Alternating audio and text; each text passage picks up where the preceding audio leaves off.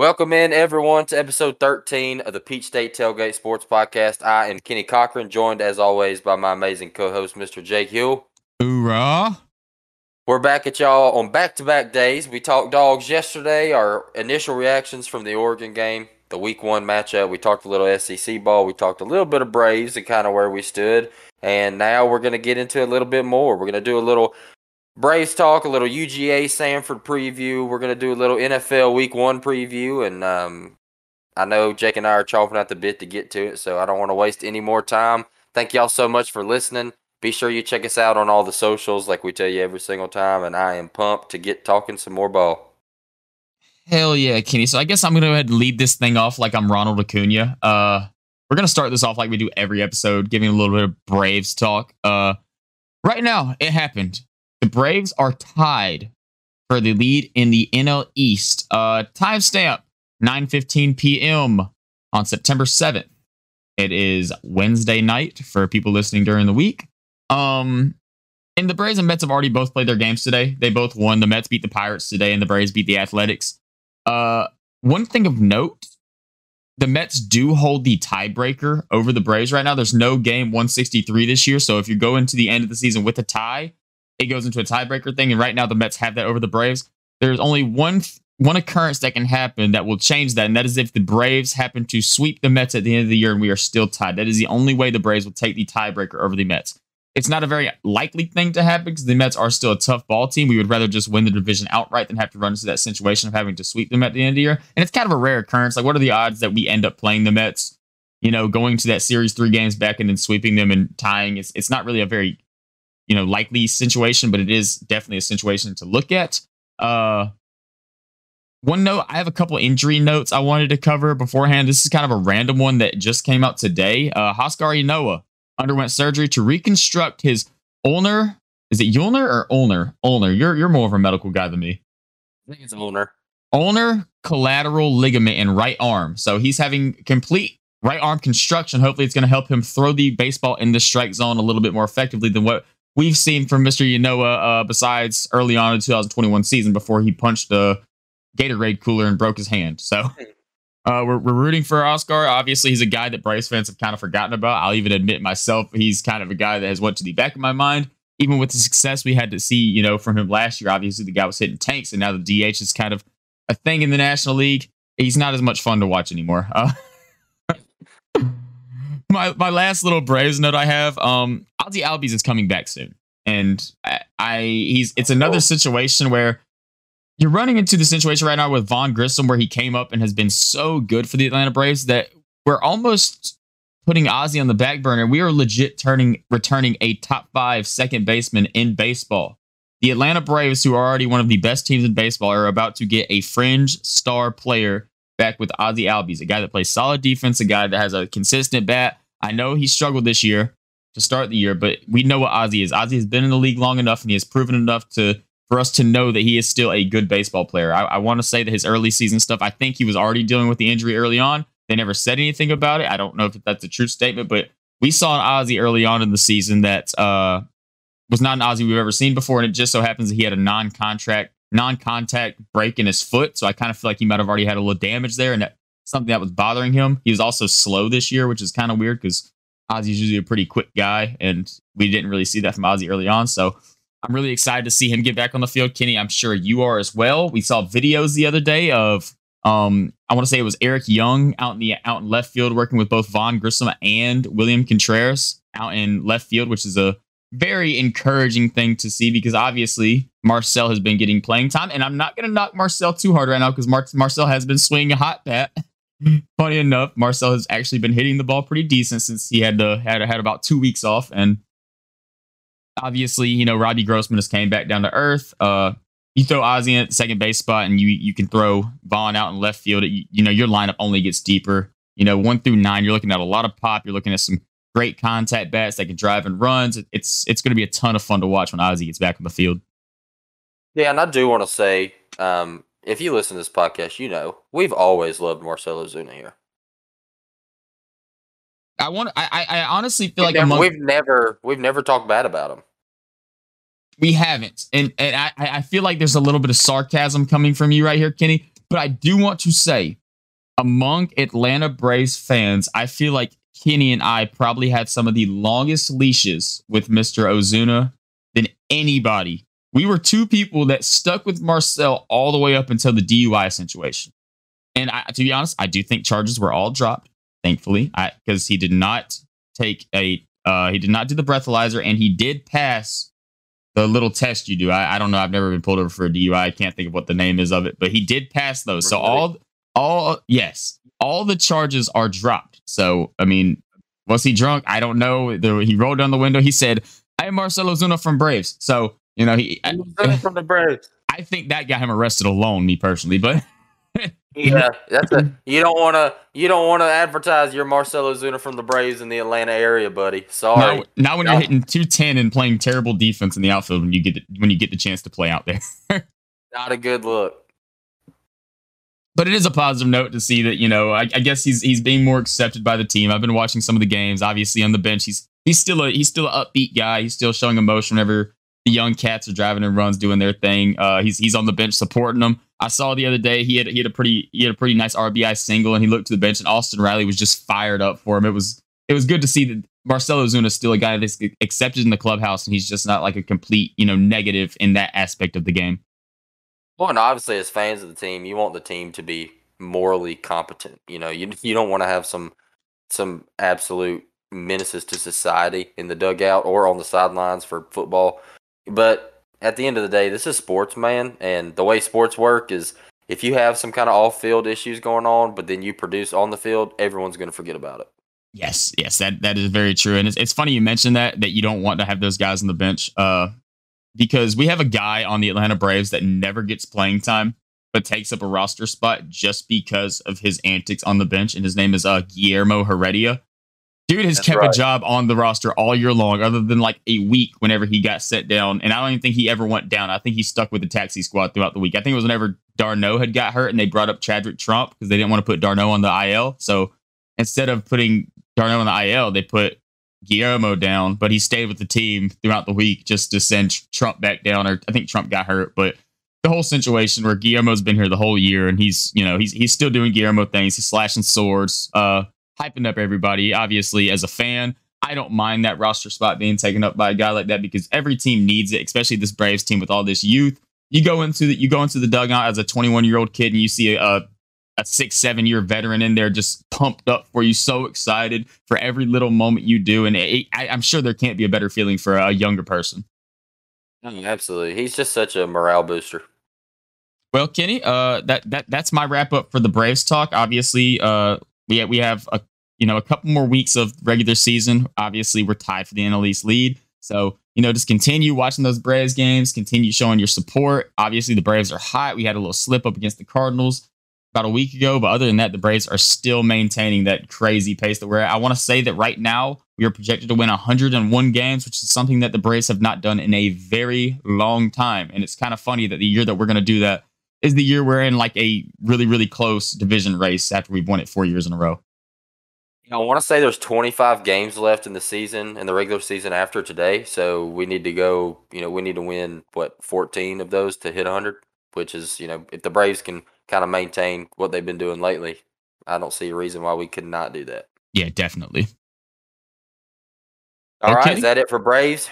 Yeah, that's it for me, man. All right, well, let's move on to a little dog talk. I know we talked a lot of dogs yesterday. We don't have as much today, but I wanted to do a little bit of follow-up on what we kind of talked about. Yesterday, we broke down the Oregon game and talked about our thoughts from it. Earlier this morning, Kirby had a press conference where he talked about a little bit of preview for the Samford game. We got Samford this week.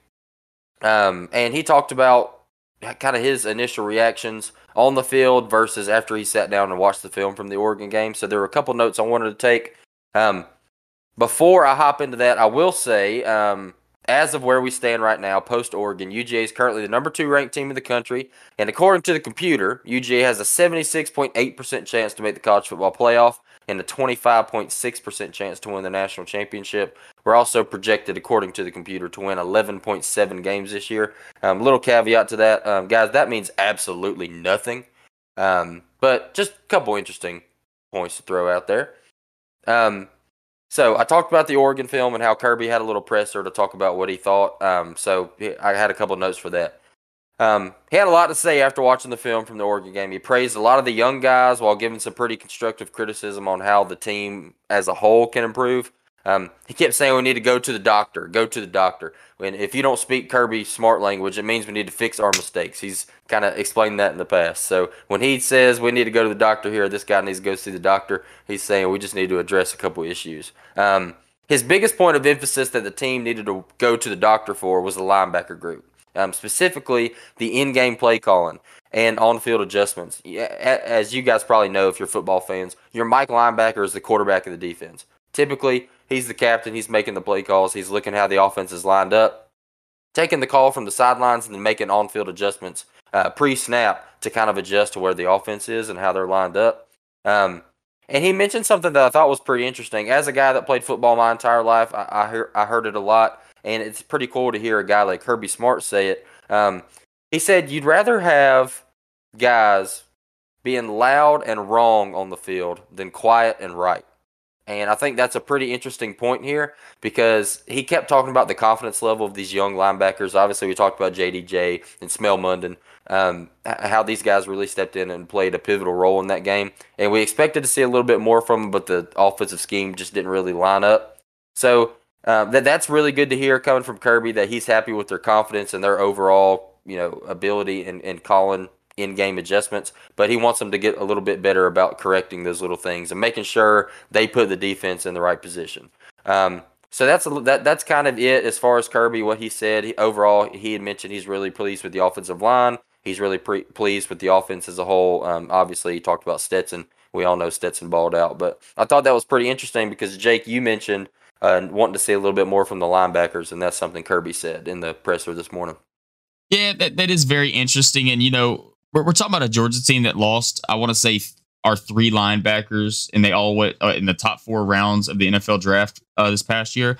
So, obviously, JDJ and Smellmunden, they're two guys that don't have that much experience because we were so deep at that position last year. And I know we were talking about it yesterday. This is something that's going to be fixed with more experience. And this is going to be a perfect game we're going to against Samford, where little stuff like that can get so cleaned up because you're not at such a high leverage situation. Like these are guys that are going to get valuable reps in this game. I know that this game is going to be a complete blowout. It's not going to be a very competitive game, but this is one of those games that you love to see for your younger players. You want them to be on the field. You want them to take these reps against college football teams, obviously.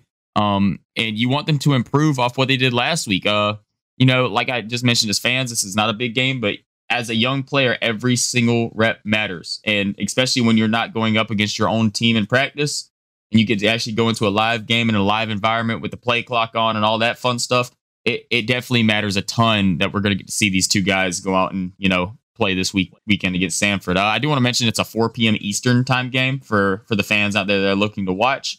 So it's an interesting time slot.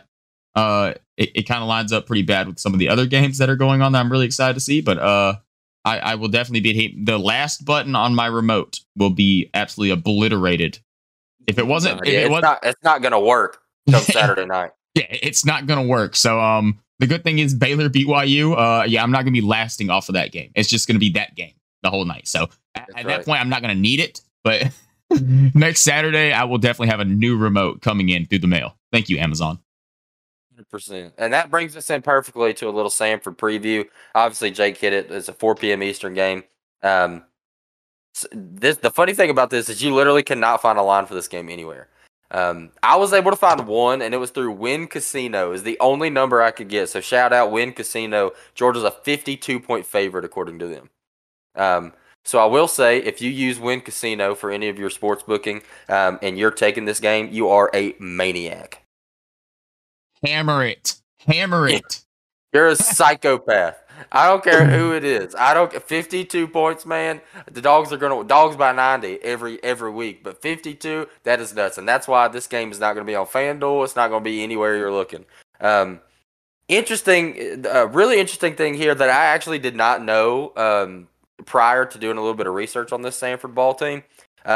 So, obviously, we all know Kirby graduated from UGA, played defensive back, and immediately joined the coaching staff as a graduate assistant there. But his first official coaching job out of college was the defensive backs coach at Valdosta State in the year 2000. While Kirby was hired as the defensive back coach at Valdosta State, their head coach was Mr. Chris Hatcher, who is now the head coach at Samford. That is electric. I did not know that. That is awesome. So, obviously, Kirby's super familiar with this guy, knows his coaching style. He had nothing but praises to sing about this guy in the presser today. But one thing I will say, and I know Kirby knows this too, and he mentioned it a couple times, this dude loves to throw the football. This Samford team threw the ball very effectively last week, 24 times versus Kennesaw State for 290 yards and 4 touchdowns. Don't forget, y'all, this is the same Samford team that hung 52 points on Florida last year. I forgot about that. You are right. Didn't Florida score 70? Yeah. Spinal score 70-52. This Samford team, dude, what's the number?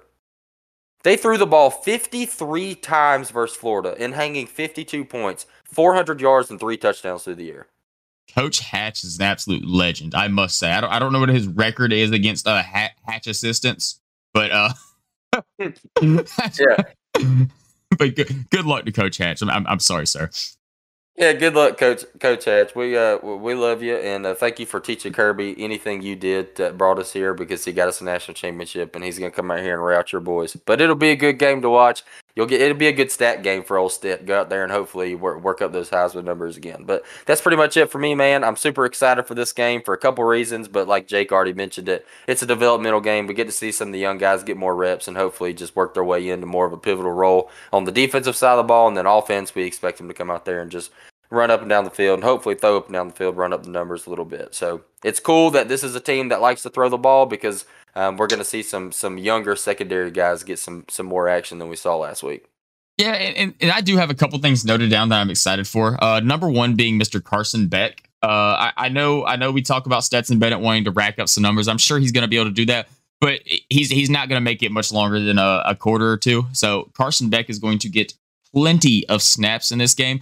And Georgia fans, this is a guy that has a legit shot at being our starting quarterback next season. He's a guy that is going to his third year at UGA, sitting on the bench. He is not leaving. He is going to go into next season, and he is going to fight for that starting job hard. I know we have the two young cats with Gunnar Stockton and Mr. Brock Vandergriff, but we know Kirby. We know how Kirby goes with his vets, and Carson Beck is a guy that has plenty of talent. He's a guy that has the most experience in the system. He's obviously the number 2 quarterback in the system. So he's a guy to watch for whenever you do get your chances of seeing him play, because he has a legitimate chance to be the starting quarterback next season. A couple other things I have mentioned. I on the defensive side of the ball, I do look to keep on seeing big impact games from these freshman talents with guys like Michael Williams, Malachi Starks, and Xavian Sorey. Those are 3 guys to me. Obviously, Malachi Starks last week had an absolute hell of a game. Michael Williams has been getting a ton of praise. But Xavian Sorey is a guy that I look at, and I'm pretty high on this kid. I think this kid with more repetition could become a good player on this Georgia defense. Obviously, he's a little bit farther down the depth chart than you'd like to see, but he was a guy that I'm really excited with the talent he has to catch him on the field. Another guy that I am very, very excited to see more of, and we did get to see him a little bit last week against Oregon, is Oscar Delp. I know whenever he came to Georgia, everybody was saying he's kind of like Brock Bowers 2.0 with how he plays. And I feel like getting 2 full quarters of him on the field, maybe Georgia doesn't just try to drive the ball on the ground every single play with Mr. Branson Robinson just running through fools' faces. Maybe we might see Oscar Delp have a great game this weekend against Samford. Also, Arik Gilbert and Tyke Smith. Those are 2 guys that we saw last week in very limited playing time against Oregon. They did not come in until the second half, whenever the game was already out of hand. Obviously, Tyke Smith is a guy that's recovering from, I want to say, a torn ACL last season. And, I think Kirby had some notes on him saying that they're impressed with how his progress is coming along. He's a guy that, obviously, the West Virginia transfer that everybody was so excited for. I want to say plenty of national things had him rated as a top 10 safety in college football going into the season. So he's definitely a guy to keep an eye on in this game to see how much play time he can get. And Arik Gilbert, he's kind of a strange case. He's another guy we didn't see till later in the game. And obviously, going into the season, everybody thought that he was going to be tight end number 2 behind Brock Bowers, and he was going to drop Darnell Washington down to 3. Obviously, right now, that's not the case. because Darnell Washington is an absolute stud. But Arik Gilbert's definitely a guy I want to keep my eyes on to see what he can do in the second half with Carson Beck throwing him the ball. Last thing, wide receiver Savon Clark. He's a guy I'm pretty high on too, and obviously another guy that's farther down the depth chart. Whenever you get into these games and you get to see guys play, he's a guy I want to see get a little bit more action than we got to see out of him last week. I want to say he had one catch last week for like 8 yards. I could see him putting together a nice little game this week against Sanford. I like that a lot, and you mentioned him there. I'm really curious to see if we get a little bit more burn out of Arik Gilbert. A guy like that coming in there, because I don't know if you saw all the NFL draft boards. I mean, this dude is still popping up in the bottom first round. I believe it. So I want to see this guy play a little bit more because, and I know he had a little bit of a car accident injury deal, and that could have contributed to why we didn't see him play too much against Oregon. So I'm hoping that a guy like that can come in and get some burn against this Sanford team. Definitely. So that brings us to, are you done on Georgia, Kenny? You good on Georgia? Yeah, that's it for me. All right, go Dogs. I think that brings us into a good talking point right now because it is week one coming up in the NFL. It starts tomorrow, YouTube side of things, and it starts today on the podcast side of things. But we're going to focus on Sunday first before we get into the whole NFL thing because that is when our beloved Atlanta Falcons face off against the New Orleans Saints at home at 1 p.m. Eastern. Obviously, we're excited for this Falcons team. We're not expecting too much from this Falcons team. There's not a ton of talent all over the field, but there is enough talent where I think the Falcons could make... Oh, excuse me. I think the Falcons can make things pretty interesting. I have a couple notes to cover, Kenny, but do you have anything that you want to lead off? Any Falcons stuff you would like to say before I get going? I just wanted to touch on the line for this game. Saints are favored by 5.5. I feel like that's a pretty favorable line for the Falcons. 5.5. I probably would have expected to see a little bit, see a little bit more there. So, you know, take that as you may. The over/under is also set at 42.5, which I feel like is a little bit low for this game. So those are just a couple. You know, take it at face value, however you want to look at that. But for me, those are just a couple things that kind of threw me off when I originally looked at this line. Yeah, I agree completely. I looked at the line. I looked at the spread. I do think before we get too far into betting things, because this is not going to be one I mention later on. Me personally, this is a game I'm going to stay away from. I'm sorry, Falcons, but I don't want to put my money in you. But if I was leaning one way, I would definitely go with the Falcons. And I do. Now that you mentioned the over under, I am kind of tempted to take the over because I am a little bit higher on this Falcons offense than I feel like most people are. I feel like the Falcons definitely have the ability to put some points up. But there are a couple things I am curious about. Number one, Drake London is limited in practice this week. All the reports are saying that we'll learn more on Saturday. That is obviously a big blow for the Atlanta Falcons if he does not play because he is currently listed as wide receiver number one on the depth chart. I think he's still dealing with the leg injury that he had in week one of the preseason. Obviously, Drake London. I'm tripping right now. I'm sorry. Drake London is a guy that can go on. He's a big body guy. And the limited time we saw him play, very limited time we saw him play in the preseason, he looked good, but he's a guy the Falcons definitely need on the field. Go ahead. I was gonna say Drake London. I mean, we got to see one catch from him in the preseason game, and it was flashy and it looked nice. So yeah, we need this guy to get healthy. They've been a little patient with him and trying to get him pretty healthy coming into the season. So I'm hoping that he'll be good to go. Yeah, and one thing I want to note for Falcons fans, this is one of those situations where you don't risk your future for one game or a preseason or anything like that. So obviously the Falcons are going to continue to be patient with Drake London. If they're not 100% sure he can go, I'm sure there's a pretty solid chance that he won't. But I think the signs are looking pretty positive that we're going to see him. Obviously, Falcons fans want to see him because, you know, we had a unicorn with Kyle Pitts last year, and out of all the wide receivers in this past NFL draft, I feel like the most likely to be another unicorn was Drake London. I know there's guys that are probably above him in skill set wise, but you know, Drake London's a big body guy, can run, can catch, he can pretty much do it all. So obviously, we're really excited to see him play. I have a couple more notes. I have can the Falcons secondary limit Jameis Winston, the Saints wide receivers? Obviously, Michael Thomas is a guy that might be coming back. I'm pretty sure he's going to be a game-time decision. He had injured his hamstring this year during training camp. Obviously, he's still coming back from that ankle issue he had last year as well. But let's not forget they added Jarvis Landry and Chris Olave from Ohio State. So they still have plenty of weapons. Alvin Kamara's there. I want to say Jameis Winston's going to be full go to start the year. So, you know, the Saints offense still looks like they have plenty of weapons. And the Falcons secondary obviously went out and added Casey Hayward this year. AJ Terrell's an absolute stud. We have two young safeties with Richie Grant and Jalen Hawkins. And then the nickel corner spot, I'm kind of curious to see what they do there because obviously Jarvis Landry's a slot guy and most of his reps are going to be taken in that slot. And we have a couple guys. The depth chart has Dee Alford listed as the fifth corner, which is kind of weird to me because he was the guy in preseason that was starting majority of those games.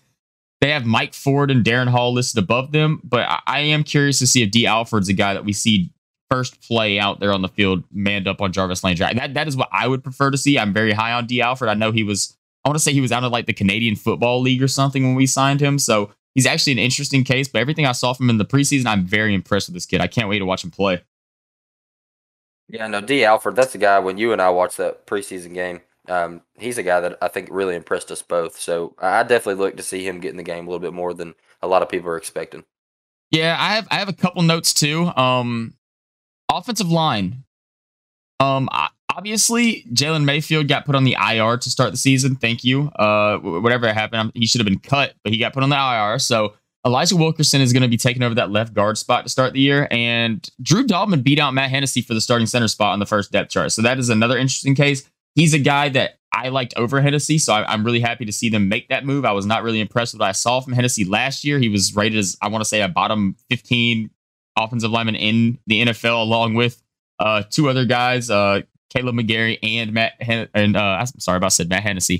and Jalen Mayfield. So obviously a bottom 15 guy, you can't get too much worse than that. So let's hope that Drew Dalman comes out and he puts on a show at the center's position. Yeah, that's something that I really wasn't too surprised about because you hit on it too with Hennessey and how it. Do you remember the hype around Matt Hennessey in the Alex Mack days? Yeah, because he was drafted. He was Alex Mack's backup, Alex Mack's last year with the Falcons, and everybody kept on saying, "Oh, they draft him. He's going to be the guy that takes over Mack," and he never met those expectations. Everyone kept talking about how impressive he was in camp and how amazing he looked in practice, and then we get to see him play, and it's like, is this the same guy? Exactly, and I want to note too that this is a Saints defensive line that features Marcus Davenport and Falcons killer Cameron Jordan. So, I mean, obviously those are guys that we're going to be looking more at Jake Matthews and Caleb McGarry on. But you know, whenever you can get help anywhere on the offensive line, you need it, especially against the Saints team that has a really dynamic pass rush. And they also have a good secondary. Obviously, they lost Marcus Williams to free agency. I want to say that he's playing in Baltimore now with the Ravens, but they did go out and add Marcus May from the Jets in free agency, and they added Tyrann Mathieu, the Honey Badger. So Matthew's going home. Obviously, Tyrann Mathieu's one of the best safeties in football. Marcus May is also awesome. So this is going to be a tough game all the way around on the offensive side of the ball. I am curious to see what Mariota's play style can do against this defense because we've seen what Matt Ryan's play style is against this defense, and there's been plenty of times where, like I mentioned, Cameron Jordan seems like he is an absolute Falcons killer, and he just seems to get to Matt Ryan so many times whenever we play the Saints. So a little bit difference at quarterback, a guy that can kind of escape the pocket, you know, make plays on his feet, do all types of stuff. I'm hoping they can open some plays downfield for this Falcons wide receiver group. Yeah, I'm curious to see how Mariota looks because obviously the dude, I think you can expect one of two things from Marcus Mariota. I think number one is he comes in there and he plays extremely average football. And number two is he comes in there and runs the ball all over the place. And by like week 9 or 10, they're trying their best to keep him out of a body bag because this dude puts his life on the line every single play. Yes, he does. I am also very excited to see Mariota play. I don't have this in my betting thing, so I'm going to go ahead and mention it now. You can get, and I'm sorry to mention this because I don't never bet against the Falcons, but this is not me saying the Falcons will lose, but you can get Jameis Winston at over 226.5, and I feel like that is a pretty low total for what we've known Jameis to be able to put up whenever he's healthy on the field. He might throw 3 interceptions, but he's going to put up 300. So he's a guy that passes for a lot of yards. So keep your eye on that one. Mariota set at 218.5. I'm going to stay away from that completely. I'm not too confident in Marcus Mariota getting 218 passing yards, but you know, things happen. That is my wrap up on the Falcons. Obviously, like I mentioned, we're really, really excited to see him play. But, you know, it's week 1. We don't have too many notes to really go off of besides preseason. And preseason, half the guys we're going to be watching didn't get too much play. So it is what it is. All right, well, that leads us into the picks section of the podcast. A little bit of gambling talk, betting talk. We got one of two avenues we can explore, Jake. Where would you like to go first? You want to go week 2 college football, or you want to go week 1 NFL? I think for me and you both, the college football part of things is a little bit more exciting. So how about we start off with a little bit of week 1 NFL? Is that cool with you? Perfect. Sounds great to me. All right, go ahead, Kenny. I'm stupid. I'm counting my picks right now. I'm trying to remember how many I had. You're good. While you're counting up, let's go ahead and I'll go ahead and work us into the first game of the year. We got, if you're watching live on YouTube, tomorrow night. If you're listening to the podcast, it'll be tonight. Thursday night football, first game of the year, 8:20 kickoff. The Super Bowl favorite this year, Buffalo Bills, traveling to LA to take on the Super Bowl champions, the Los Angeles Rams. The Bills are favored by 2.5 here, giving up minus 134 on the money line. The over-under for this game is set at 51.5. Yeah, and I want to mention week 1 of the NFL is an absolute banger this year. It does not disappoint. There are so many good games up and down the day. Like, I am so excited to get into this. And could you ask for a better game to start off college football than the Bills playing in Los Angeles against the Rams? Like, this is going to be so much fun to watch. We're talking about two of the most dynamic quarterbacks in the game with Josh Allen and Matthew Stafford. These are going to be two guys that can absolutely throw the ball all over the yard. We're looking at, a great wide receiver matchup too with Cooper Kupp and Stefon Diggs. Like, there's going to be so many high-level playmakers on the field on both sides of the ball, both teams, that this game is going to make up for, I'm assuming, one of the better football games we get throughout the whole season. I agree 100%. Now, one thing I will say that kind of interests me about this game is you just mentioned it with Cooper Kupp, and obviously they bring in guys like Allen Robinson. They still got Van Jefferson, Tyler Higbee at tight end. This Rams team is absolutely loaded in the weapons department, and the Buffalo Bills are going to be without Pro Bowl corner Tre'Davious White in week 1. That is a very, very big miss for them. Now, they do gain back both of their safeties. Micah Hyde and Jordan Poyer were both battling a couple injuries throughout the offseason, but they are good. They're going to be good to go for kickoff. So that's another thing to look at there. Yeah, best safety tandem in the NFL, in my opinion. 100%. I do want to mention, since we're in the pick section of this, I will go ahead and give my bets out. I know we had talked about this beforehand. I am on the Bills. I am on the Bills -2. I think, like we had mentioned, Bills are Super Bowl favorites right now, and I think they start off the season that way. I don't want to say there's going to be a Super Bowl hangover for the Rams because I still think the Rams are going to be a playoff team. I think they're going to be a great team. Wouldn't be surprised if they go 12-5. Like, I think this Rams team 13-4. This Rams team is going to be one of the top teams in the league. But I do think the Bills come out the season starting off with a bang. So I'm going to go Bills -2 at Los Angeles. All right, I respect it. I do not have a bet on the line for this game. I try to get involved as much as I can, especially with the first game of the year. So my sole pick for this game, I have Dawson Knox over in receiving yards. He's set at 35.5 right here, so I'm taking the over. You can get a minus 113 odds. I like that a lot. Dawson Knox, if you're watching, just got paid on YouTube today, signed a big contract extension, I believe, 5-year deal. Somewhere in the $50 million range. So congrats to Dawson Knox. Dude's going to get paid. He wants to come out there and show out. He's been one of Josh Allen's favorite targets. So I feel really, really good about him going over the 35.5 there. No, I agree. And I remember you told me that before we even got this podcast started. And I am going to follow your lead on that same thing. I do want to mention my first NFL bet of the season. I am a big fan of trying to get the first touchdown scorer bets because they hit big whenever you actually get them. And yeah, my first touchdown score to start the year, I'm putting this out to everybody. My first touchdown score bet of the year is Cam Akers with the Los Angeles Rams. This is a guy that I am high on. Obviously, he's on my fantasy team. Kenny was trying to pry him out on my fingers yesterday. We were talking, she was trying to work up a trade for him. And let's just say it fell through. It didn't work. I threw Tom Brady in, tried to get Matthew Stafford. I was trying to get Deebo Samuel, and I was throwing some straight up great trades together. But GM Kenny over there, he was not falling for it. So now he's gonna have James Robinson starting week 1. And I'm making a joke right now. James Robinson's gonna score 24 points in week 1. After I say this, oh God, you couldn't hope for anything less. I also have a couple fun same game parlays I hit. One of them is Stefon Diggs, 100 plus receiving yards and one touchdown.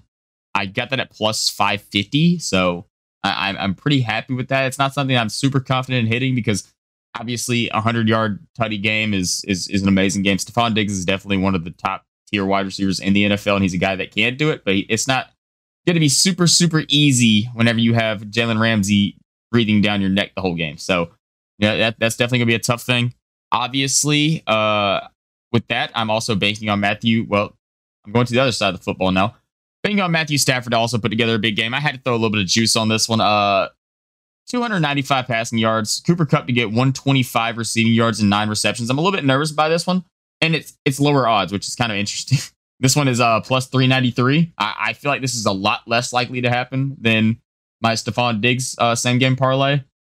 But, you know, I like the juicy ones, and they were just sitting right there in a perfect little section, you know, sitting all nice and pretty. It was the two same game parlays that were sitting there nice and beautiful, so I took them. I also have the over in this game, the over 52. Again, not what I'm super positive in, but come on, y'all. It's the first game of the NFL season. Let's put a little money. Let's get a little bit of money flowing through our veins. Hopefully we can win big tomorrow. But, you know, if not, you know, you at least you enjoyed a good football game, and you know it makes you have a little bit of a dog in the fight whenever you're watching a game like this.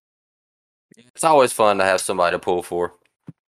That is it for me though on Thursday night. I don't know if you have anything else to say about it.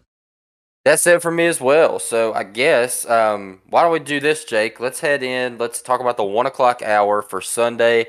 We'll go try and go chronological order. For time-wise, obviously you get the 1 o'clock kickoffs, the 4 o'clock kickoffs, and then the night game. So let's go ahead. You want to just go alternating? I throw out a pick, you throw out a pick. We'll see where we land. Yeah, I'll try to go with that. I did not put time slots on my picks, but I'm going to try to pull up the Week 1 NFL schedule, so I will stick with you. Give me one sec. Kenny, okay, let's roll with it. All right, cool. So I'll go ahead and kick it off for the 1 o'clock hour. Sunday, opening Sunday NFL football. First game I'm looking at here is the Philadelphia Eagles at Detroit. I'm taking the Eagles right here at minus 3.5. I like that a lot. Okay, I'm going to follow your lead right here. Besides, I do not have the minus 3.5. Is that what you said, minus 3.5? I got a minus 3.5. You got the Eagles at minus 3.5 on Detroit?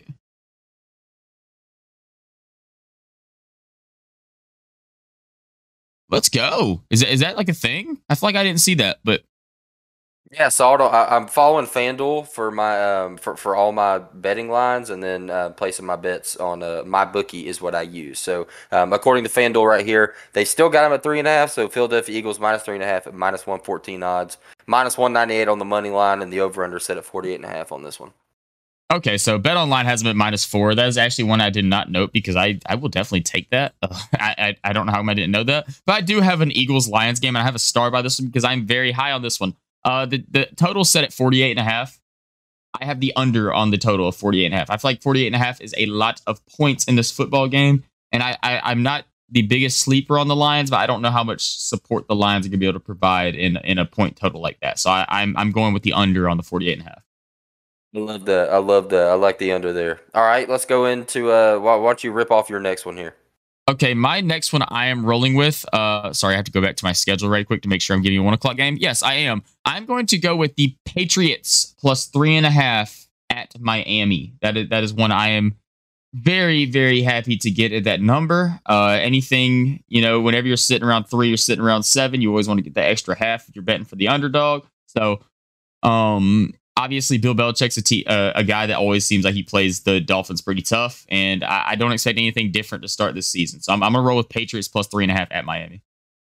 I like that. I actually stayed away from that game, but if I were to have a dog in the fight, I would definitely lean Patriots, especially at the plus 3.5.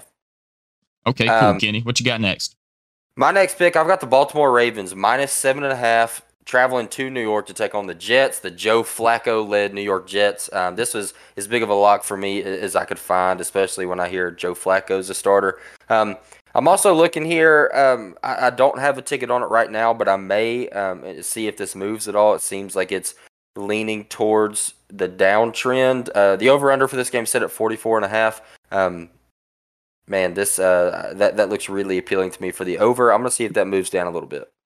Yeah, I am on that with you, so I'm not going to talk too much about it. I feel like you kind of covered that. Obviously, we're talking about a Joe Flacco-led team and one of the better teams in the NFL facing off. So obviously, we like Lamar. We think Lamar is going to absolutely torch this Jets defense. They have a ton of young talent, but I don't know if that young talent's going to quite translate this early on to the season. So I'm also on the Ravens. I'll go into my next one, and I'm thinking that you might be on this with me. I have the Carolina Panthers -1 versus the Cleveland Browns at home. So I'm rolling with the Panthers -1. Panthers favorites. Yeah, I'm right there with you. I actually took Panthers money line on this one. Okay, cool. I got Panthers money line at -120. I respect Baker Mayfield. Baker Mayfield revenge game. I'm a big Baker guy. Obviously, we're Georgia fans, so we got some fond memories of tearing him up in the Rose Bowl. But boy, did he give an exciting run in that game, and we saw some insane college football from that dude. So I like Baker. I think Baker's still got a lot to offer from a pro level. So this is really his chance, man. He needs to come out here for this Carolina Panthers team. Obviously, he's the starter. Sam Darnold's battling some injuries, so he's got a little bit of a leash, I think, more than what people were expecting. But if this guy wants to make it in the league, he's going to have to show up and show out this year. And in a week one matchup against the team that just dumped him with the Cleveland Browns, give me Panthers money line all day long. Yeah, I agree. And I wanted to make a quick note right here, a quick Braves note. The Braves are no longer tied for first place in the NL East. I did not know this, but apparently the Mets played a doubleheader today, and they beat the Pirates both games. So we are currently half a game out of first place. It's not a big deal. I mean, it's not too bad. I mean, obviously, we would have liked for Pittsburgh to win one of those games, because then we would have been in first. So, but yeah, they got swept in the doubleheader today. I think they had a rain delay on Monday, so the game got pushed back today. So, well, we're not first no more, but we're pushing towards it. Hopefully Miami can come out and close us out. But to get off Braves talk, okay, back to these bets. And another 1:00 game I have. I am going to go. This is an interesting one, and this is not one I love. But I have the over in the 49ers at Bears game at 40. I am curious to see what Trey Lance can do on that offense. And I'm going with Justin Fields, man. I don't think that they're going to beat the 49ers. Obviously, that offensive line did not improve this offseason, and they were absolutely terrible last year. But I feel like Justin Fields is a guy that can sneakily put up some points on you. You know, he's kind of a flashy player. He can kind of make plays with his legs. I think he's going to have a big improvement going to this year based off last year. And, you know, if he can make his own plays, that 40 number's low, man. That 40 number's very, very low. So you get one team, you know, that can get a little bit over 20, the other, you know, make up a little bit of ground for the other team. You know, you might be in a good situation with that pick. No, I like that too. I actually put a note right here that said I like the over 40.5. I do not have a ticket on the over, but I do have 49ers -6.5 in this game. Yeah, I agree with that 100%. I think the 49ers are going to beat them. I don't think it's going to be, obviously NFL is one of those weird things where you look at the spread, you're like, okay, this team is trash. This team is awesome. They're easily going to beat them by 7.5, right? And then you watch the game and they beat them by 7. So 6.5 is a nice, comfortable number to sit with the 49ers. Obviously, you can clown on the 49ers all you want to. The 49ers were a good football team last year. I do think Trey Lance is going to be a good NFL quarterback. Obviously, they still have Jimmy G around just in case things do go wrong. I don't know if he'll see the field this year. He restructured a contract for a one-year deal. He'll be back this year. But, I mean, it wouldn't surprise me if Trey Lance comes out struggling that they might just pop Jimmy back on the field. I mean, we're talking about a guy that has not done anything but win his entire NFL career and is riding pine right now. Yeah, no, that's a good point. And I think the reason why I felt a little bit more comfortable taking the 6.5 with San Fran, I just kind of played the dumb role here and sat back and looked at it from a broad spectrum. And I have never seen a quarterback not thrive under Kyle Shanahan. So I think for Trey Lance to be given the keys, it means something. I know we haven't seen much from him, but in a week one matchup against a really struggling Bears team, 6.5 points, like you said, it's a lot better than 7.5, so I'm on it. No, I respect that completely. Kenny, how about you give me your next one? Actually, no, yeah, give me back-to-back. Let's go back-to-back with you. This is actually my final 1:00 game for the day. I have a ticket right here on this Jaguars-Commanders game. The Jacksonville Jaguars are traveling to D.C. to take on the Washington Commanders. Commanders are -2.5 point favorite in this game. You can get the Commanders at -142 on the money line. The over-under set at 43.5 on this game. I actually went ahead and bought a half a point with the Jags. I'm taking the Jags +3 in this game. Looking for a Jags win and or 1 or 2 point cover. If they lose by a field goal, it'll be, you know, no loss to me. I'll take the wash. So I bought a half a point, got them at +3 at -142. Okay, perfect, because I have 1 o'clock game left, and it's actually the same game. And I actually went with the Commanders -2.5 over the Jaguars. If this game was set at 3 or 3.5, I would have no idea what direction I would want to go. I would probably stay away from it. But, I mean, I do respect the Jaguars. The Jaguars are another team we're looking at that could improve this year. Obviously, I want to say they have a pretty tough schedule this year ahead, so you know, it's not looking too hopeful for them. But, you know, this is one of their more winnable games they have on this schedule, and I'm sure they know that, and they're going to go into this game wanting to start the season off 1-0. You know, absolutely. And a guy like Trevor Lawrence, he needs to come in with a strong outing in this game. Obviously, he's got Doug Peterson, so you know, he's everything's going in his favor with how this team is moving forward. So I'm looking forward to seeing this guy play and seeing these two teams match up. You never know what you're going to get out of Carson Wentz either. So this is an interesting one to look at. So I'm kind of pumped that we're on opposite ends of the spectrum here, because that's going to make that a pretty interesting watch on Sunday. Definitely. I do want to mention, now that we're done with the 1 o'clock games, every other game from here on out throughout the rest of the weekend is an absolute banger besides one. And it just so happens that one is one of the 425 games, and that is the only one that I have bet on among the 425 games. So I'll go ahead and get us kicked off on the ones in the 425 games. My only bet for the rest of Sunday night is the Tennessee Titans -5.5 versus the New York Giants at home. I absolutely love that pick. I'm not too high on the Giants. Obviously, this is kind of, you know, make or break time for Daniel Jones. So I don't know what we're going to see out of him. I don't think that leash is very long at this point. I think this is a team that, you know, Daniel Jones slips up a couple more times, they're going to be out there looking for a quarterback in the draft next year in the offseason, trying to get somebody in there. But this Titans team, man, I know there's so much talk about, okay, they lost weapons. They lost A.J. Brown to the Eagles. But, I mean, they added a guy like Treylon Burke. Obviously, Derrick Henry by himself is an absolute monster. Ryan Tannehill, he's a serviceable quarterback that can get the job done. I just think this Titans team is a lot better than this Giants team. I like that a lot. I actually don't have a pick in this game. I decided to stay away, but I would lean Titans here. 5.5 is a pretty good number. Yeah, that's the main reason I got him. It's less than a tud. Anything, if it was at 6.5, I'd probably roll the same route. But I do like to get him at the 5.5. It's nice. All right, 425, the only 425 pick I have, and this is a really, really perplexing line for me because I don't really know what in the world is going on here, but I'm looking at the Green Bay Packers traveling to Minnesota to take on the Vikings. The Vikings are a 1.5 point underdog. This is kind of weird, man. So, you know, screw the 1.5 points. I'm on Packers money line, -116.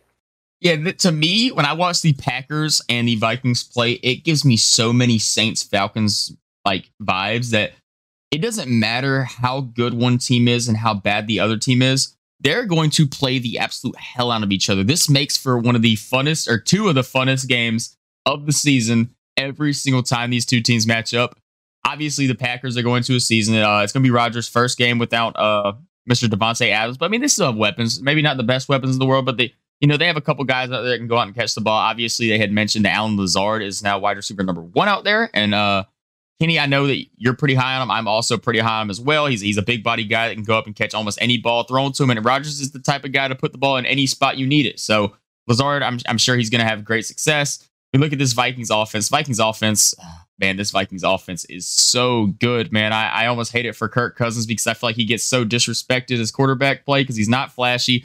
He just goes out and does what he has to do. Obviously, his guys like Dalvin Cook around him. He has Adam Thielen. He has Justin Jefferson. This offense is amazing. So this is going to make for a lot of fun in Minnesota this Sunday. Yeah, I couldn't have said it better. This game's always, always, always a banger. That's it for me for 425. You got anything else? I'm good with 425. I'm clear through Sunday. All right. I have the Sunday night game. Oh. This is a no-brainer for me. I did not even think about it. The Denver Broncos are traveling to Seattle. Russell Wilson Monday going night. Back home. That's Monday night. Excuse me. Monday night game.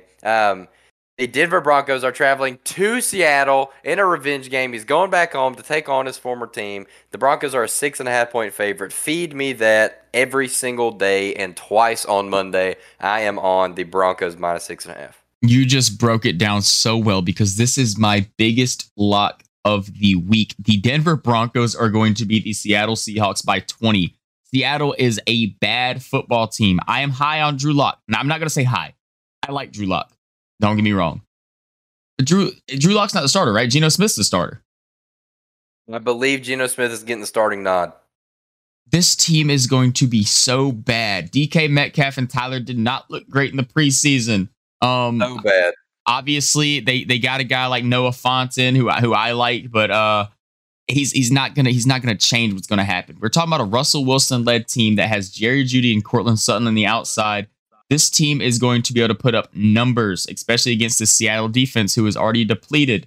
I am also very excited to watch this football game. I don't think it's going to be a particularly good football game, but Russ is going to cook like Russ cooks, and Broncos country. Let's ride. Let's ride, dude. Couldn't have said it better myself. As we are speaking right now, I am placing a live bet. Live bet alert. I just saw this one creep across my eyes, creep across my vision. I'm headed back to the Saints at the Falcons. Falcons team total set at 18 points. I'm taking the over there. I love it. I think the Falcons are looking at a solid 21-24, somewhere in that range this week against the Saints.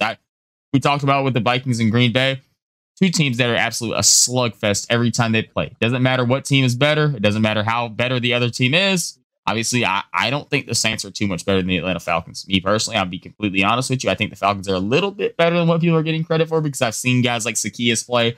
I've seen guys like Cordero play. Obviously, we talk about Damian Williams and Tyler Algier also getting a little bit of carries in the backfield. I think this Falcons team is going to be kind of sneaky this year. And 17.5? 18. 18 is what I have. 18, yeah, I mean, I would probably roll with that as well. At an NFL game, you got 4 quarters to score some points. I think the Falcons will be able to put it together. Yep, I just picked it up, 18 points. I'm taking the over at minus 110 odds right here. You had me so thrown off for a second because you had said Sunday night, and I was like, Kenny is about to drop an absolute banger on us. Because before we get off NFL talk, we have to mention a couple of these games. I'm not going to worry too much about the early on games because I think we covered all of them in our betting things. One I have circled at least for the good games. Kansas City at Arizona. What an absolute banger for a 4:00 game.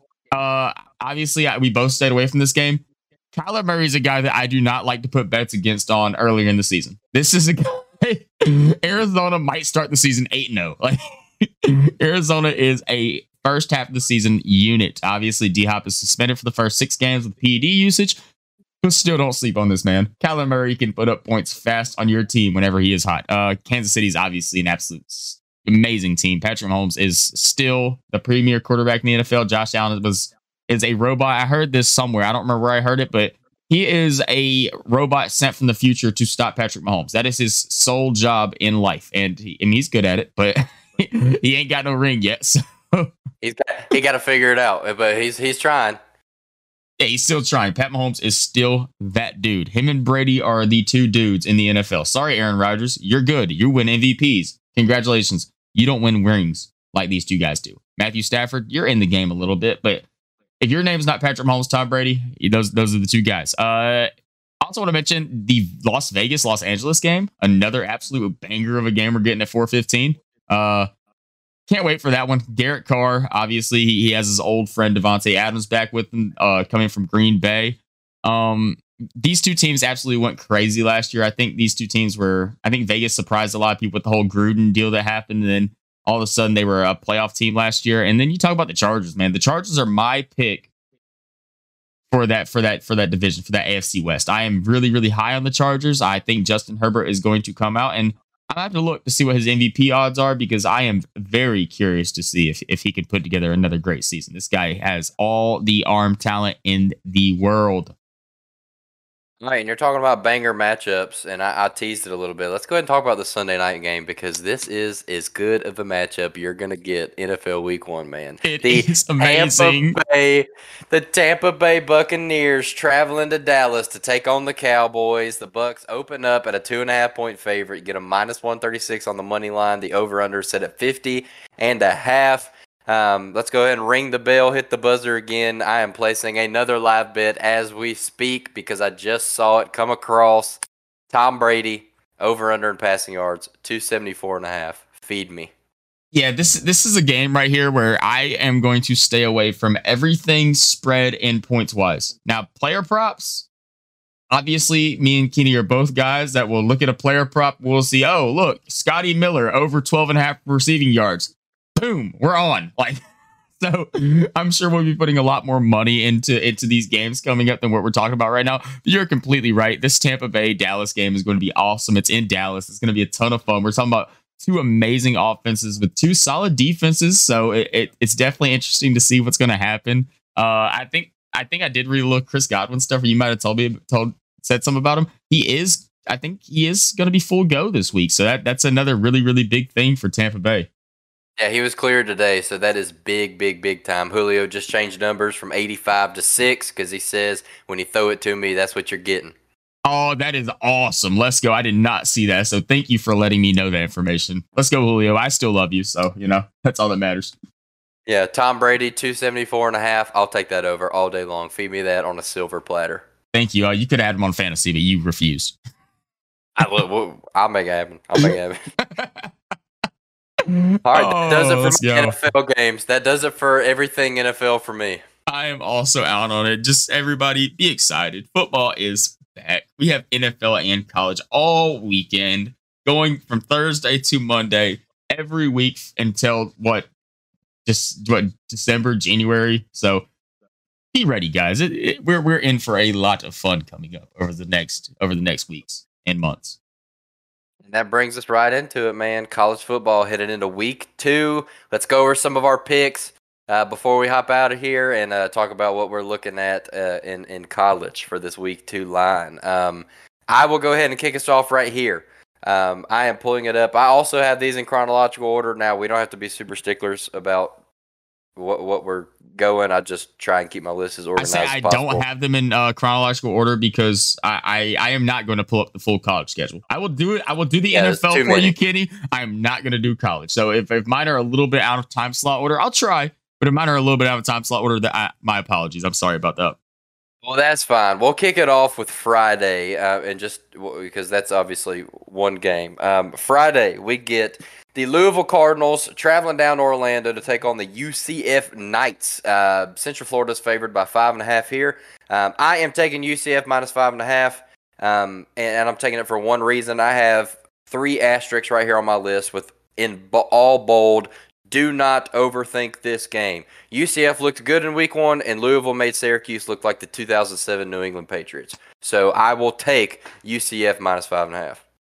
You need to start sending me your notes, Kitty, because this is a game I sat here and looked at. I was like, I love this Louisville football team. Going into the year, I was high on this Louisville football team, and they lost me money last week. I was so pumped. We got them on a very favorable line last week against Syracuse. I don't remember the exact number, but I had a little bit of money in there on Louisville, and they played such a stinker. I don't have money on this game. I don't have any picks for this game, but there's only 2 Friday games, and I don't know if I'm going to be betting on the next one, so I will probably be betting the same bet you just made at the 5.5 with UCF. Louisville pissed me off, so screw you, Louisville. Bobby Petrino, you suck. Yeah, get out of here. Yeah, that's the only Friday game I have, so we can head into Saturday if you're ready. I am so ready for Saturday. I'm sorry, Boise State, New Mexico with a 17-point spread. I am off of you. All right, well, look, not to jump you, Jake, but I'm itching to talk about this game, so I'm going to go ahead and say it. Saturday, 3:30 p.m. Eastern kickoff. App State going down to Kyle Field to take on the Aggies. Boy, this is way too many points, guys. This is way too many points. I'm on App State plus 19.5, traveling to Kyle Field to take on the Aggies. I'm sure as soon as I pressed the button to lock this bet in, I just set it in stone that Texas A&M is going to win this game by 20 points. But 19.5, I'm on App State. A&M, I like A&M. I've said it so many times. I've got some ties there. I watched them play. I think they looked relatively good in week one, but they played a cupcake matchup, and we're not really sure how to judge a team like Sam Houston. App State is a team that looked very, very, very good against North Carolina, and North Carolina's not a good football team. I'm not saying that they looked good, you know. I'm just saying objectively they looked good in that game. They scored a lot of points. Texas A&M obviously has a top-tier defense, but I feel like 19 points is just a ton of points to be anywhere near the spread of this game, so I'm on App State plus the 19.5 here. I am not on App State, but I am going to follow suit in the same game. I am on the over 54 points for this game. I think Texas A&M against this App State defense could score 54 by themselves. But we talk about this Texas A&M defense. It is a good defense, but I do think App State is going to put up a competitive game. I would not be surprised if App State puts up 24 points by themselves. So I do think that there's going to be contribution, solid contribution from both sides. And that I figured this number would be sitting closer to 60 than 50, and I caught it at 54, so I am rolling with it. Yeah, that's fair. I like the over there as well. And don't get me wrong, I think Texas A&M is very capable of blowing out a team like App State, but from what I'm basing, what I saw in week one, I think it's moved down to 18.5 now, so maybe I called it at a good time, but I locked this in at 19.5 earlier this morning, so I want to ride with App State here, but A&M's definitely going to pull out the win unless something detrimental happens. No, I agree. Do you want to go next, or do you want me to fly next? Man. Talk about North Carolina. This is what made me excited. I am rolling with North Carolina -7 at Georgia State for one reason. This offense can roll. Drake May is an absolute stud at quarterback. This man came in after Sam Howell left to the NFL, and so far in 2 games. This guy has put up numbers, dog. I don't expect that to quit continuing. Obviously, Georgia State's a team that played South Carolina pretty tough last week, I believe. And so they kind of make me a little nervous on that aspect. But I think this guy's going to continue putting up points. Last week, we looked at it. He was 24 for 36 with 352 with 4 tuds. He also ran for 76 yards on a tud. So this guy right here is going to put up numbers against Georgia State. Yeah, he literally looks like the reincarnation of Sam Howell. Exactly. The guy is a baller. All right. I don't have anything on that game, but I'll go into my next Saturday game. Guys, I want to preface this pick by saying I hope to God I lose my money on this pick. I want to lose so bad. But unfortunately, this is probably my most confident pick of the week, and it's Alabama -20 at Texas. Yes. I'm not going to talk too much because I'm on it too with you. Yeah, I mean Texas.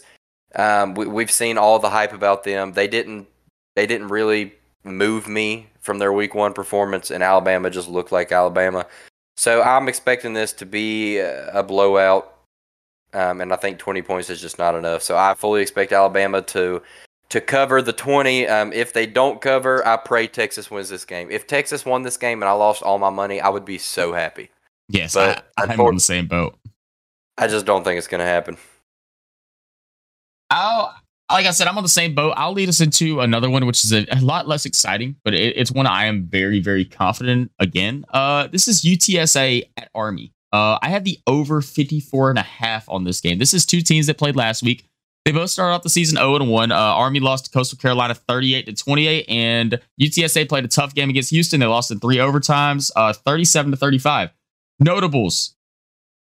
UTSA gave up 346 yards. Army gave up 437. UTSA gave up 37 points. Army gave up 38. UTSA scored 35 points. Army scored 28. So these are 2 teams that, so far in this season, what we can tell, like to give up points. But let's not discount it as that. They also can score points. So I am very, very curious to see how this game goes. And like I said, I just feel like that number's too low. I am going to roll that over at 54.5. Well, and an interesting thing about that game last week between Army and Coastal that not a lot of people have talked about is the one thing about teams like Army that will get you is this triple option offense. Yes. It's so hard to scheme against, and Coastal had a full year to scheme against it and still gave up 28 points. So I'm with you 100%. I think the over is a lock there. I do not have that one written down in my bets, but I will be taking a look at that. That moves me into my next one. This is another one where I put asterisks, big bold letters. Do not overthink this game. I'm taking number 16, Arkansas, minus 8.5 at home versus South Carolina. Arkansas looked very impressive to me against Cincinnati, and South Carolina looked like dog crap. Yeah, I roll with you on this one, Kenny. Arkansas is one of the upper echelon teams in college football, and they will be until they prove me wrong. So I'm going to treat them like one. And whenever you can get them at minus 8.5 against the South Carolina team, like we had said, it looks terrible. I am going to take that same exact bet. I have it in my notes, and I like where the odds land. Yep. I'll let you go into the next one. My next one. I am sorry, Commodores. I am going Wake Forest minus 12 at Vanderbilt. Wake Forest, like we had mentioned yesterday, is getting Sam Hartman back at quarterback. Vanderbilt has been a team that has impressed so far. But I feel like all around football, Wake Forest is a lot better football team, and the minus 12 number is a little bit too small for me. So I would not be surprised if Wake Forest beats them by more than 20. So I I'm not going to overthink it and think that Vanderbilt's an amazing football team. I am just going to go with Wake Forest. Obviously, last week we look at Vanderbilt. I want to say they gave up over 30 against Elon. So, you know, I think Wake Forest is going to roll in this one. Yeah, I'm on this game as well. I do not have. I'm not taking a winner in the game. But so this is a 100% total hype boy play for me here. Hand up. I am all over the over of 65.5. It's a lot of points, y'all. 65.5 is a lot of points, but let's talk about this. Number 23, Wake Forest at Vandy. Vandy's quarterback, Mike Wright, guy we've talked about here on the podcast. This man has contributed to 638 total yards of offense and an absurd 10 total touchdowns in 2 football games this year. Heisman winner. I mean, it's nuts. It's crazy. And that's just him by himself. Wake Forest also racked up over 500 yards of total offense last week without their starting quarterback, Sam Hartman, who, you know, they activated him. I'm assuming he's going to be making the return this week. And both teams are just notorious for having no defense whatsoever. So 65.5. I mean, Wake Forest might score 65.5, and Mike Wright might score 65.5 by himself. So, yeah, and another thing to note is that Mitch Griffiths, I don't know if I'm pronouncing this right. He did look good last week. I know they played DMI, so I mean, you know, there's certain levels to this, but you know, he looked comfortable in the offense. Obviously, they looked pretty solid. So, you know, I'm really looking. This is another game I think me and you both talked about yesterday as a game we're looking forward to watching. I want to say this is the SEC Network game at 12 o'clock, so it will be on both of our TVs. So We're pumped for that. All right, that moves me into my next one. I have Missouri at plus 7.5 at Kansas State. This is just too many points for me. I was very, very impressed with Missouri in week 1. I talked about it last night on my SEC list. And obviously they're an SEC team. So I think there's a little bit of a gap there with Kansas State. And a team like Kansas State just, I mean, I get there's been some hype around this team, but 7.5 points against Missouri, based on what I've seen, I just think it's too much. I also have a money line ticket on this game as well. I'm taking a flyer with Missouri. Yeah, I'm on Missouri as well. I don't have that one actually listed on my thing, but that is definitely one that I looked at and I was definitely really curious about. I do think that they are a better football team than what I was kind of expecting from what I saw so far. Obviously, things can change, but again, I feel like that line's a little bit low for Kansas State, so I'm probably going to roll with Missouri too. My next game is, I know they lost me money last week. Screw you, Indiana, but I'm rolling with Illinois minus 4.5 versus Virginia. I'm sticking on my Illinois hype train. Actually, I am so wrong. Illinois won me money, I believe. What was the Illinois line? I think they covered. Am I thinking about the wrong game? Hold up. I sorry, podcast listeners. I am actively looking up stuff. My fingers are typing as fast as I can. Yes, they were plus 3.5 and they covered. It was they lost by 3. I want to say is what happened. I thought you were saying you had a money line. I might have had a money line. I can't remember. I had them covering, and they did cover for me. If you had it, then you definitely won money. I had Illinois. No, that's right. By the time I had picked them, they were a pick'em. I waited till day of, and they got down to a pick'em. That's what happened. So Illinois lost me money, but I am very confident against this Virginia team. I think so far this season, Illinois has impressed me as a football team. They have played better ball than I had thought they would. So I'm going to roll with Illinois minus 4.5 versus Virginia at home. All right, headed into my next game. This is another one in bold asterisks and bold letters. I've got love this pick right here. I've got Penn State at home versus Ohio, the over of 54 in this game. I think 54 is absurdly low. Penn State, 304 yards passing last week with 4 touchdowns versus a much better Purdue defense. Ohio, 345 yards passing with 4 touchdowns while also allowing 364 passing yards and 5 touchdowns. Versus FAU. So 54, I think this is way low. So I am hammering the over here. Yeah, I can agree with that. I'd also take a little peek at the spread. I know 25.5 is a lot of points, but this Penn State team is a team that could easily just blow out this Ohio team. So that's something else I'm going to also take a little peek at. 25.5 is not much in the college football world whenever you're talking about a notable team playing a pretty trash team. So I'm going to be keeping my eye on that game for sure. Well, I'll go into the next one. And this is going to be one that I'm pretty sure you are also on. Iowa State plus 3.5 at Iowa. Iowa's offense is the worst in college football. So I can get a notable team as underdogs at plus 3.5, give it to me all day long. I am really excited about this pick. Yeah, this is another asterisk one for me. Love this pick a ton. I'm on Iowa State very, very heavy, without a doubt. Spencer Petras, I don't even care to understand how it's pronounced. He might be the worst football player I've ever seen in my entire life. And I will be fading this Iowa team as long as he's a starter. How was this Iowa team in the top 10 last year? No clue, man. No clue. And everybody was so high on them, and then we saw them play, and we're like, okay, never mind. This Iowa team is not very good. They have a good defense. I will give Iowa that. Iowa does have a solid defense, but you got to score more than 7. And let's just say 4 of those points came off of safety. So you got to score more than 3 on offense against a Western Kentucky team or something like that. It was they weren't.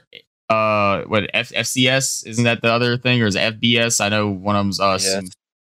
Yeah, so you gotta do a little bit better. I know that's one of the better teams in their little area of college football, but come on, man, you are Iowa. You need to be putting up more than that, and they didn't. So Iowa State plus 3.5, I love it. I want to say Iowa was the first team in like 15 years to score exactly 7 points without a touchdown. I'd believe it. I feel like that's a very rare occurrence. I don't think there's another way you can do that other than how they did it. I mean, I guess you could return a blocked PAT or like that, but I feel like that's a new rule, right? I don't think that was a thing in recent years. I don't think that you got 2 points off of that in the past. I think you just got 1. Yeah, so I think you're right there. All right, that takes me into my next game. This is a 7 p.m. Eastern kickoff SEC matchup. Number 20 Kentucky traveling down to the Swamp to take on the newly ranked number 12 Florida. Florida is a 6.5 point favorite here. I'm on Kentucky plus the 6.5. I'm also on Kentucky plus 6.5. I am also on the under of 52.5. I feel like that's a lot of points in this matchup. Florida's offense, outside of Anthony Richardson, just running the ball all over Utah last week. They did not do much through the air, and Kentucky is going to be a tough team to do what they did last week against. And obviously, we look at Kentucky's offense. Kentucky's offense has never really been a super high-powered offense. So I'm curious to see how this game rolls out. I'm pretty confident at the 52.5. I'm a roll with it. Obviously, this is one of those games I want to have money on because I want to have some type of impact because this is a must-watch for SEC fans. All right, how many more picks you got in college? 4. All right. Well, I only have one more. So why don't you go ahead and rip off a couple? I have USC -9 at Stanford. This is one that I had sat back and looked at a little bit because this Stanford team is pretty tough. Don't get me wrong. Stanford usually runs on a pretty good football team, but I'm going to roll with my USC hype train that me and Kenny have both been on, and I'm expecting them to go out and dominate Stanford. So I'm rolling with that. I also have Oklahoma State -11 versus Arizona State. Obviously, we talk about Arizona State. Arizona State's not a very good football team. Oklahoma State's a decent football team. I like the minus number right there, especially -11 number right there, especially at home. Do you want me to do two more, or you want me to do one more and then we just do 1-1, or how do you want to do this, Kenny?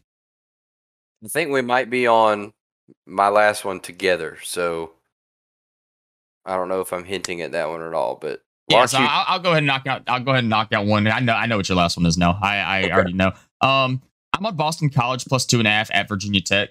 Virginia Tech looked terrible, and Boston College is a team. They didn't look too great, but I am pretty high on Boston College as a whole, so I'm going to hope that they can go in week 2 and clean things up. I don't think this Virginia Tech team has any hope of doing anything dramatic in the college football world, so I'm on Boston College +2.5.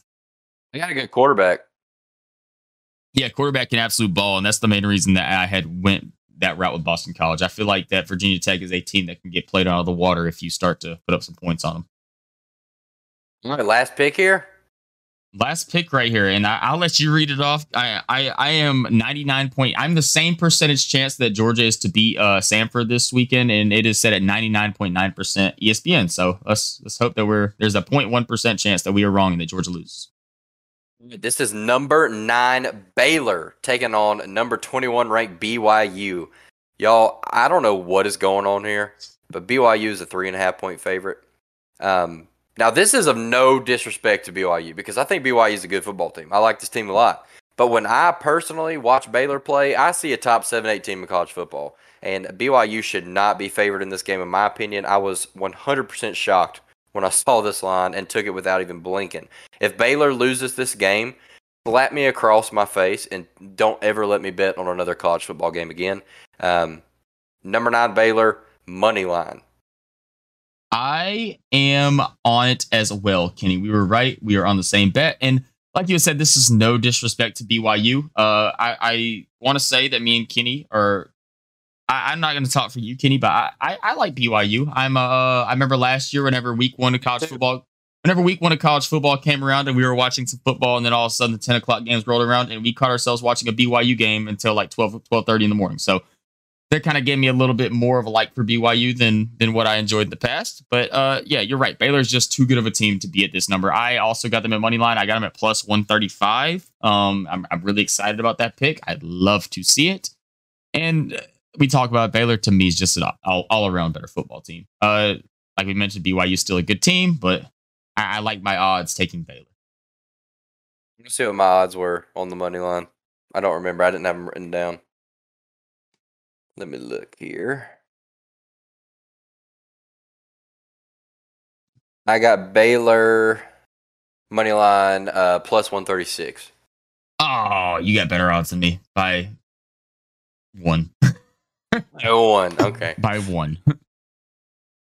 Yep, that does it for me for my picks. That is also it for me with my picks as well, Kenny. All right. Well, is that a wrap up? Is it time for a wrap up? That's it for me. I don't have anything else. You got any final notes before we head out of here? I don't have any final notes besides like what I said earlier. People, enjoy football this weekend. It is the first full weekend of college football and NFL football. I know college football covered us the whole weekend last weekend because it was their only weekend they could enjoy without having the NFL breathing on their necks.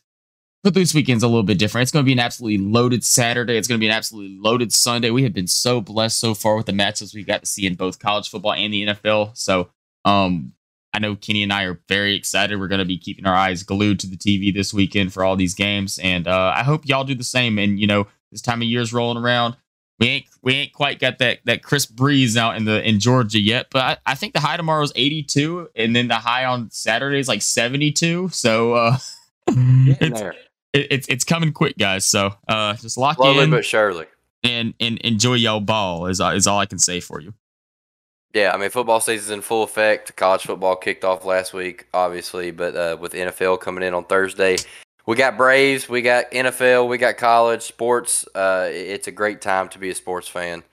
So well, I know we're excited to get on here and talk with y'all and give you some insight. And like we say every episode, man, check us out on all the socials. You see us right here on Twitter at Peach State Pod. Get on there, give us a follow, check us out. We try and post, get some content out there. Interact with us. Let us know what you think. If you have anything you want to do, some debating. If you want to agree with us, hop on there. Let's get some dogs talk and kind of see what y'all think. Check us out on TikTok. Check us out on the YouTube at Peach State Tailgate, where we do the live streams every time we record. And obviously, if you're listening on Spotify or Apple Podcasts, anywhere you get your podcasts, you can listen to the shows there.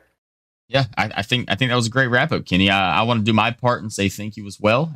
Kenny did all the socials and stuff, so we're clear on that aspect. Just thank y'all so much, and we will catch you guys next week. It's gonna be a fun weekend. We're gonna have a ton of stuff to talk about, and it is time for ball. Yeah, go dogs, baby.